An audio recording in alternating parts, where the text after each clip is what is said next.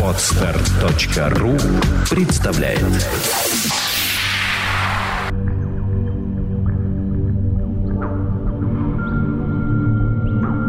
Добрый день, дорогие слушатели. Мы, как всегда, в студии Владимира Нелюбина MN Records.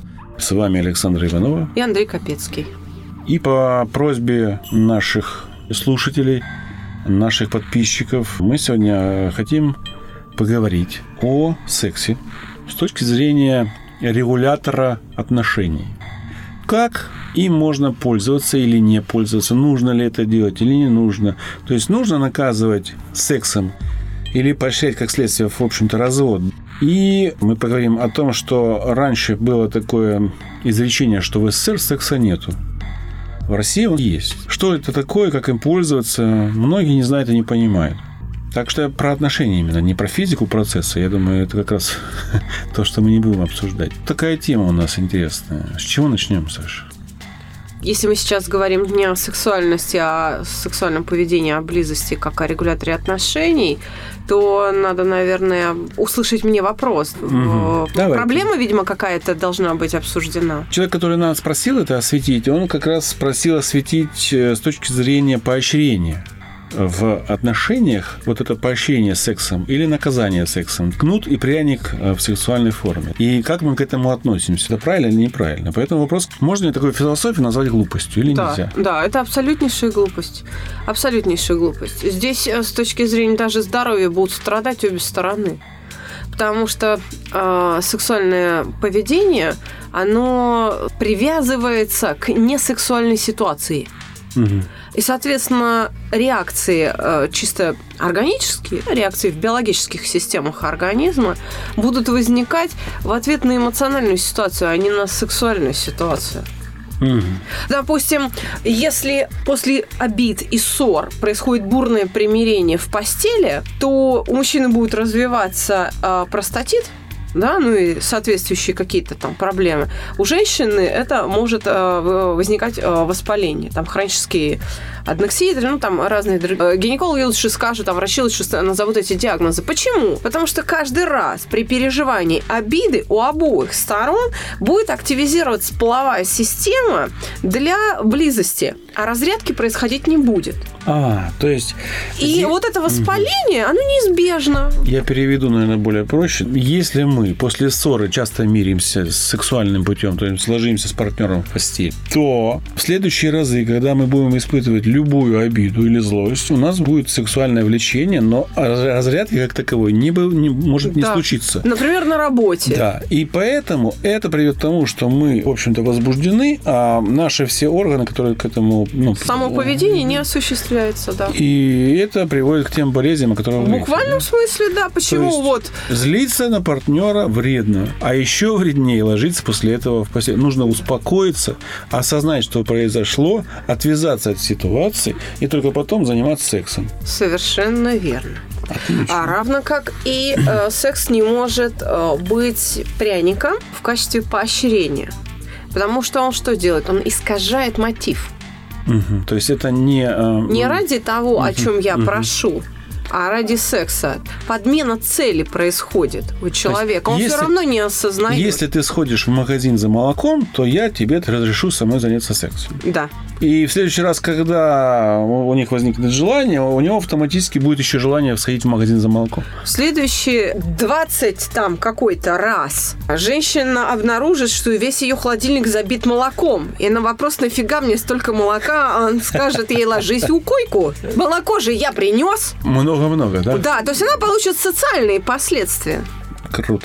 Хорошо, тогда на чем должны строиться отношения в паре? Какие правильные отношения, по вашему мнению, это правильные? Как поощрять? Должна быть какая-то поощрительная методика, система? Или это все-таки возникает на безвозмездной основе? То есть секс и любовь – это безвозмездная вещь, когда ты делаешь ради того, чтобы доставить приятность человеку другому. Ну, в общем-то, ответили моими словами, потому уже что я хотела именно это сказать. Это все общение с вами, Александр, только с вами. Действительно, общение в паре может строиться на любви и только на любви. И именно любовь должна вызывать сексуальное поведение, тем более, когда речь идет о желании иметь детей. Любовь – это свободные отношения. Свободные в том смысле, знаете, как вот Карл Маркс говорил, и Владимир Александрович, который был у нас в гостях, как-то цитировал уже, по-моему, Маркса, что такое свобода? Свобода – это осознанная необходимость. Ну да, помню. Когда необходимость сделать что-либо для партнера является мною осознанной, и я это делаю, потому что у меня такая потребность сделать нечто для партнера. У меня это вызывает потребность. Да? Я понял. Вот тогда я свободен в отношениях. Тогда у меня и конфликтов как таковых не бывает. Отношения, основанные на любви, позволяют быть терпимыми друг другу, позволяют преодолевать страхи, обиды, зависть, просить прощения, если виноват, позволяют раскрепощаться, избавляться от стыда. Когда мы осознаем свою любовь к человеку как его свободу не любить меня в ответ, когда я наслаждаюсь тем, что я люблю, и мне это чувство дает крылья, и я просто наслаждаюсь тем, что радую его, и вижу, как он радуется от того, что я делаю. Вот тогда можно говорить о любви. Тогда это, это практически бесконечные отношения. Хотя это, наверное, самая сложная форма поведения, какая только известна человечеству. И можно сказать, что Орлов был прав, когда говорил, что любовь – это испытание, которое мало кому удавалось пройти за всю историю человечества. Это сложная форма поведения, ее надо осваивать, и к любви надо быть готовым. У меня тут возник вопрос не по плану. Как быть с девочками молодыми, которые приезжают в Москву или в Питер, в Ростов, в Краснодар, неважно, приезжают из провинции, я в этом ничего плохого не вижу, но они пытаются свое тело отдать более взрослому мужчине за деньги. Сознательно продают свою невинность, свой секс, первая ночь, или вообще просто вот эти интимные отношения сознательно продают не как представитель древнейшей профессии, а как бы в поисках вот этого богатого партнера. Прям это проблема на сегодняшний день. Все девочки хотят выйти замуж за богатого. Это проблема социальная, она имеет размер социального бедствия. Вообще, это и не только, конечно, в России, а, наверное, вообще в том, что принято называть цивилизованным обществом, цивилизованной частью человечества. Как раз именно там возникает, философская вот эта вот проблема. Помутнение рассудка, я бы так сказала. Это явление связано с тем, что подменены понятия любви и успешного замужества, в смысле замужества счастливого с любимым человеком. И понятие престижный брак, престиж в отношениях. Они подменены одно на другое. И эти девушки искренне считают, что они не торгуют телом, они вызывают любовь. Да, выгодно вызывают любовь. Да. И что счастливой можно быть только с богатым партнером. А кто виноват вот в этом формировании имиджа секса, имиджа вот этого доверия? Кто говорит нам, что нужно продавать себя подороже? Где? Я думаю, что отдельно взятую личность мы не найдем. Я думаю, что пофамильно мы не укажем, конечно. Но если уж глобально так рассуждать, то, конечно, это социальная ответственность государства. В общем-то, цензура с точки зрения психоэмоциональной защиты населения, да, нравственной защиты населения, она должна быть в средствах массовой информации. Это часть государственной политики. То есть цензура не утаивающая информацию, а формирующая отношения, цензура, которая позволяет сформировать правильный здоровый образ в глазах молодежи. Потому что на сегодняшний день это отсутствует как факт. Пример я беру. Дочь, которая смотрит на Евровидение, и там побеждает, извините, девушка с чем-то между ног и с бородой на лице. И какие ценности могут сформироваться после такого? Я не имею фобии против геев и лесбиянок, хотя считаю это неправильным отношением, нездоровым, и считаю, что это болезнь, которая, в общем-то, лечится. Но пропагандировать это уже на уровне общественного телевидения, это уже для меня верх цинизма. Нестандартное поведение, очень часто появляющееся с экранов, в книгах, оно формирует, как мне кажется, нездоровый образ. Возможно, наши аналитики боятся перенаселения. Как я слышал такое. Ну, если говорить о России, то у нас демографическая ситуация крайне печальная, поэтому здесь о перенаселении говорить не приходится. Но идет-то с запада. Ну, это может быть, да, но это такая, ну, как сказать, порочная, жестокая форма борьбы с перенаселенностью. Но давайте вот о чем поговорим. Что если уж в этом контексте обсуждать необходимость подобной цензуры, то строиться она должна, опять же, на естественно-научных основах. И надо, опять же, вернуться к биологическому смыслу того или иного поведения, той или иной формы поведения. Биологический смысл вообще какого-либо объекта на Земле, понимаете, он все равно есть. И если мы из этого будем строить всю логику, то мы сможем постичь промысел Божий, и тогда мы будем счастливы. Условно говоря, если мы понимаем, что оргазм – это награда Создателя за желание иметь детей, то мы будем счастливы даже тем, что секс будет происходить там всего лишь 3-4 раза за всю жизнь. И будет количество этих эпизодов равно количеству рожденных детей. Но тогда и удовольствие в сексе будет более полным, чем регулярные, там, сказать, ежедневные или там раз в неделю занятия сексом в несчастливом браке. При этом люди современности зачастую занимаются сексом вопреки желанию иметь детей, и это как раз относится к однополым парам. Особенности относятся к ним. Ну вот, если мы эту логику будем строить, то тогда такая цензура будет иметь успех. Она как раз восстановит и популяцию человеческую, и перераспределит ее, так сказать, местоположение вообще на планете. Мне кажется, сейчас многие слушатели могут возмутиться, что вы хотите лишить их удовольствия. Нет, наоборот. Речь... Я никого не хочу лишить. Я лишь рассуждаю вслух, если мы говорим о цензуре. Если мы понимаем биологический смысл того или иного поведения, то очень многие философские вопросы разрешаются. Эти противоречия просто снимаются. Хорошо, секс сам по себе. Как его определить с точки зрения нужности в жизни?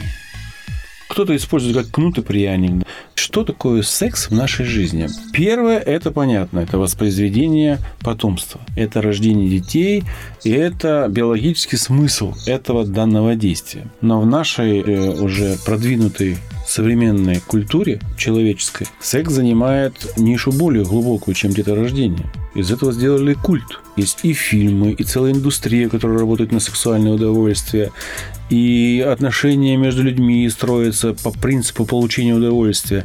Так вот, что такое секс с точки зрения психологии? С точки зрения психологии секс на самом деле не имеет никакой эмоциональной окраски. Это просто такое явление жизни, как потребление пищи там, или двигательной активности, или познание. Само по себе явление. Это здоровье? Да, это просто нечто, что присуще человеку. Одна из его форм поведения. А хорошо это или плохо, это так невозможно ставить вопрос. И я бы даже сказала вот что. В действительности человечество не сильно продвинулось в вопросах именно в сексуальных. И нельзя сказать, что мы продвинутые по отношению к нашим предкам. Скорее, надо говорить не о том, что секс возведен в культ, и мы к этому относимся глубже и так далее. Мы относимся к этому сейчас гораздо более поверхностно. И именно поэтому секс стал обыденностью и утратил свое значение, и превратился в нечто плевое в сознании вот людей. Вот. Нечто незначимое. И это как раз и дает вот эти последствия, что им начинает, ну, не дам тебе кушать, не дам тебе секс. Это такая сравнительная вещь, которая можно... Да, манипуляции начинают возникать именно из-за того, что обесценивается, не осознается значимость этого поведения в отношениях. Ну да, это начиная со школы фактически, да, там, и все остальное. Хорошо, следует ли или нет привязывать управление друг другом через секс в близости? Я уже вроде бы ответила на этот вопрос. Нет, не следует. Потому что в близких отношениях манипуляции недопустимы. Они мы уже говорили о том, что да, свобода, она всегда осознанна и всегда разумна. Человек должен осознавать. Если он осознает и делает это добровольно, вот тогда это свободное поведение. Вот только такое поведение может доставлять наслаждение. И именно за этим поведением люди идут, за такими возможностями они идут в пару. То есть они образуют эти отношения или пытаются построить эти отношения, ожидая для себя именно вот таких последствий. Но зачастую сами не умеют. Они готовы это потреблять, но создавать эти условия для других не способны. Это, знаете ли, уже искусство. Это требует очень серьезного напряжения интеллекта, очень серьезных человеческих качеств. Требует очень высокой развитости личности. Что значит развитая личность? Это то, что вот по интернету ходит, то, что вот как раз введено в культ и в моду. Развитие личности, личные достижения, и вот там медитации и так далее, и тому подобное. Но развитие личности заключается в чем? В том, что я становлюсь смелее, честнее, добрее, там, да, терпимее, открытие, ну и так далее. То есть мои лучшие человеческие качества, они образуются не в медитациях, и не в чтении книг о великом, а в повседневном общении с человеком, который рядом со мной, извините, храпит каждый день. Он храпит, он пукает, он там чавкает за столом. И я этого человека должна научиться любить таким, какой он есть. По этому поводу я советую прочитать статью, которая называется «Я все это знаю», которая вот недавно буквально появилась на наших пабликах, на всех, и на сайте тоже. Прочитайте, там написано как раз о медитационных вещах, которые, в принципе, вводят нас иногда в заблуждение, потому что медитация – это такое красивое… Это способ релаксации, и все. Да, это способ релаксации. Вы не совершенствуетесь, вы расслабляетесь, а совершенствоваться там, ну, вы просто не можете, по сути, потому что у вас не происходит научение. Вы можете совершенствоваться физически в йоге, мышцы какие-то. Философия сама по себе вас делает только спокойным, но… Вы не перескакиваете на новую ступеньку развития. Вы находитесь в плоскости, но в спокойной плоскости. И не более того. Но это не говорит, что это не полезно. Это полезно. Нужно искать еще пути, которые вам позволят совершенствоваться. Ну и последний вопрос. Почему это приводит к разводу и разрывам отношений? Ну, наверное, тоже понятно. Потому что это приводит к кризису. Это приводит к кризису, к конфликтам. То есть вместо удовольствия получается неудовольствие. Наращивается невроз. Невроз. Да, поведение искажать. Давайте так. Вот классический павловский эксперимент с собачкой Павлова, да. То есть если бы на месте собаки Павлова был человек, то вообще-то он стал бы язвенником. Ну, у него развилась бы язва желудка, понимаете? Потому что что происходит? В этом эксперименте фактически поведение желудка собаки изменило свою пищеварительную функцию на ориентировочную. На познавательную. Слюнотечение и выделение желудочного сока на непищевой стимул сформировалось. Вот образовался условный рефлекс. Будет то же самое происходить в отношениях. На несексуальный стимул будет сексуальная реакция. И человек будет становиться мужчиной контентом, а женщина фригидной. Да. Конфликты, неврозы, депрессии, развод – вполне закономерное явление. Берегите любовь, дорогие наши слушатели. Любите честно, любите не за что-то, а вопреки. С вами была Александра Иванова и Андрей Капецкий. В студии наш звукорежиссер Святослав Ткаченко. Всего доброго. До свидания.